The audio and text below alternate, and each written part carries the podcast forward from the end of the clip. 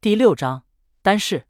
玄元子见他念完世界，取出一张黄符纸，又从莫道人手里拿过净瓶，口中念念有词。刘伟跪在地上，抬头依稀看到符纸上一面画有敕令符箓，一面以朱砂写着他的八字。老道默念咒语，脚下步子来回踩了几个点，然后饮一口净瓶水，喷在符纸上，符纸立马火光乍起，瞬时燃尽。玄元子将纸灰置入净瓶，摇晃后递给刘伟：“喝吧。”符纸沾水自燃，让刘伟脑子一紧，茫然接过净瓶，心想：这里面是油还是化学药剂？能喝吗？竹墨二道跟着齐声大喊。刘伟感受三人成虎的逼人气势，只能捏着鼻子将水一口饮尽，整张脸皱成苦瓜样。起来吧。刘伟一言起身，收阵。老道拿回净瓶，递给莫道人。竹墨二道收起法器，静立在石门两旁。玄元子看了看时间，既已发下世界，便是宗门弟子。现在让为师来告诉你，这是何处？刘伟咂巴着嘴里的符纸灰，假装出极有兴趣的兴奋模样，连连点头。我们所处之地名为博罗山，乃本宗千年以前。以丹道成就名震千古的何鸿祖师爷的修真之地。何鸿看着玄元子朝石门依身行礼，竹墨二道跟随，刘伟也赶紧有样学样。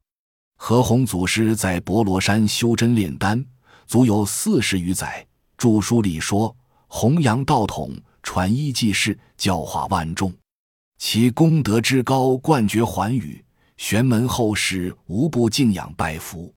最为重要的是，玄门各个宗派因张娇泄露道秘而引发的矛盾与争斗，在何鸿祖师的统领和威望下，终于得以化解和消弭，后世才有玄门鼎盛的璀璨光辉。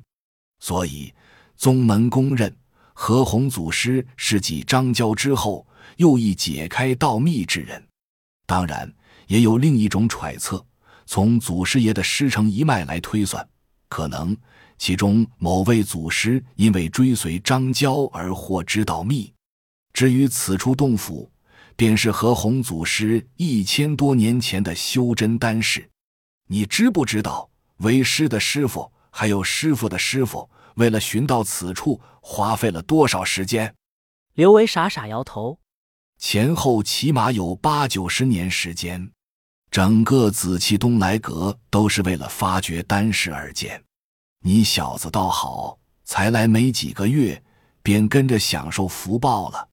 这是跟着师傅才有的福报，请师傅放心，宗门世界为证，小师绝对是一个知恩图报的人。哼，还不知道你们想干嘛？是福报还是恶报？真的要漫天神佛保佑了？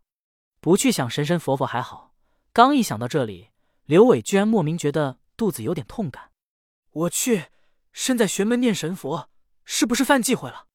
老道继续说道：“嗯，明白就好。从找准祖师丹室到解开丹室启动的诀窍，为师花费了整整三十年。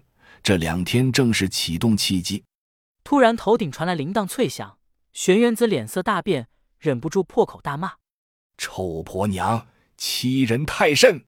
刘伟循声抬头。原来洞顶拉扯着一根绷紧的尼龙绳，绳上悬着一串铜铃，一直延伸出洞外。此时绳子大肆震动，引发铜铃脆响。刘伟猜测，绳子可能连接着崖下的网兜，只要有人落在唯一入口的网兜上，铜铃就会起到警示作用。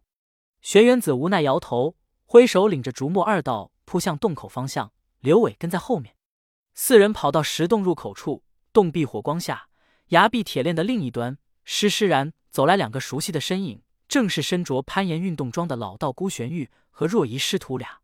只见若仪背了一个双肩囊，穿着紧身运动装，一丝不苟的马尾盘髻下是那张美艳生辉的俏脸。刘伟被若仪深深吸引，忍不住咽了一口口水。若仪被看得好不自在，撅起樱桃小口，不再搭理刘伟的挑逗目光。老道孤冷笑道：“祖师爷的丹室，你盘了三十年。”终于盘出些花样来了，不用绕弯子，直说吧，你想怎样？我想怎样？祖师爷丹氏是我爹一生的研究，却让你霸占金蝉别院这么多年。这句话该我问你，你想怎样？说这话之前，请把称呼加上。再怎么说，我也是你师弟，你的爹也是我的师傅。金蝉别院也好，祖师爷丹氏也好，都是宗门之物，不是师傅的，也不是你的，更不是我的。说得好，既是宗门之物，为何一直被你据为己有？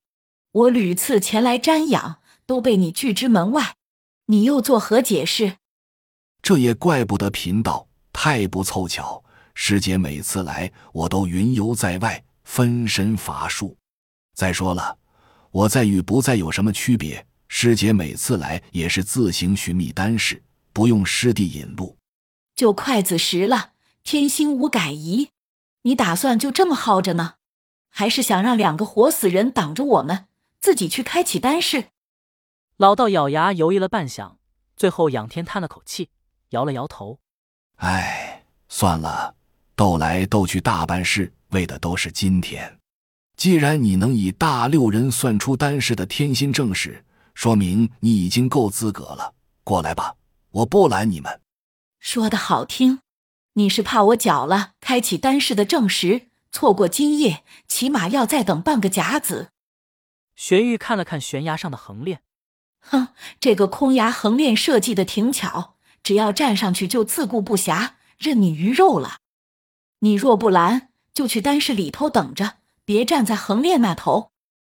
玄元子果断转身，领着竹墨二道走向洞内。刘伟不舍得朝若仪招了招手，然后跟在三人身后进了石洞。走回爱洞口，再看到那道古朴奇异的石门，刘伟想起刚才老道姑的话，心想：这玩意儿过了今晚就打不开吗？弄点雷管炸药，我不信还有干不开的石头。玄元子看着陀飞轮，右手不住掐指计算。过了几分钟，玄玉和若仪姗姗而来。玄玉环顾四周，见老道一脸不耐烦，冷冷一笑：“什么岁数了，性子还急？现在离子时还有大半个小时。”玄元子不想打嘴仗，挥手示意。竹墨二道走入暗处，分别取出锄头和铁铲，在石门前的空地上开始忙活。刘伟心虚的问。师傅，我要帮忙吗？不用，这一步很关键，你手笨，极有可能帮到忙。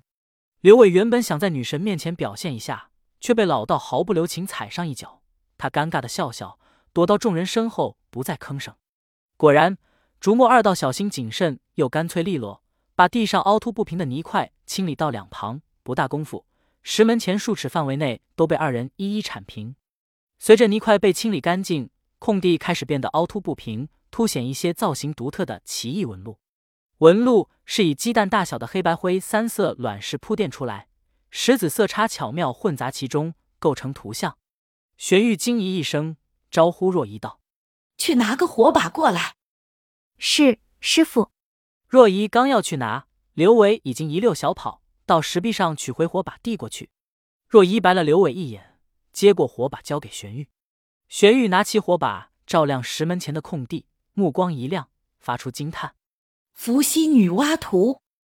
火光下，巨岩石门前，呈现在众人面前的是整块三米宽、六米长的石纹图。黑卵石列成女娲池龟状，伏羲池矩状，由灰卵石组成。黑灰两色上身相连，下身交织，盘旋宛若蛇身。白卵石若星辰状点缀在周围。刘伟有心凑个热闹，故意挤在若仪身边。装出很有兴趣的样子，嗅着女神体香，神魂颠倒。若仪的注意力完全被地上图形吸引，根本顾不上身边借机占便宜的小流氓。这图果然不一样吧？哦，是吗？装什么装？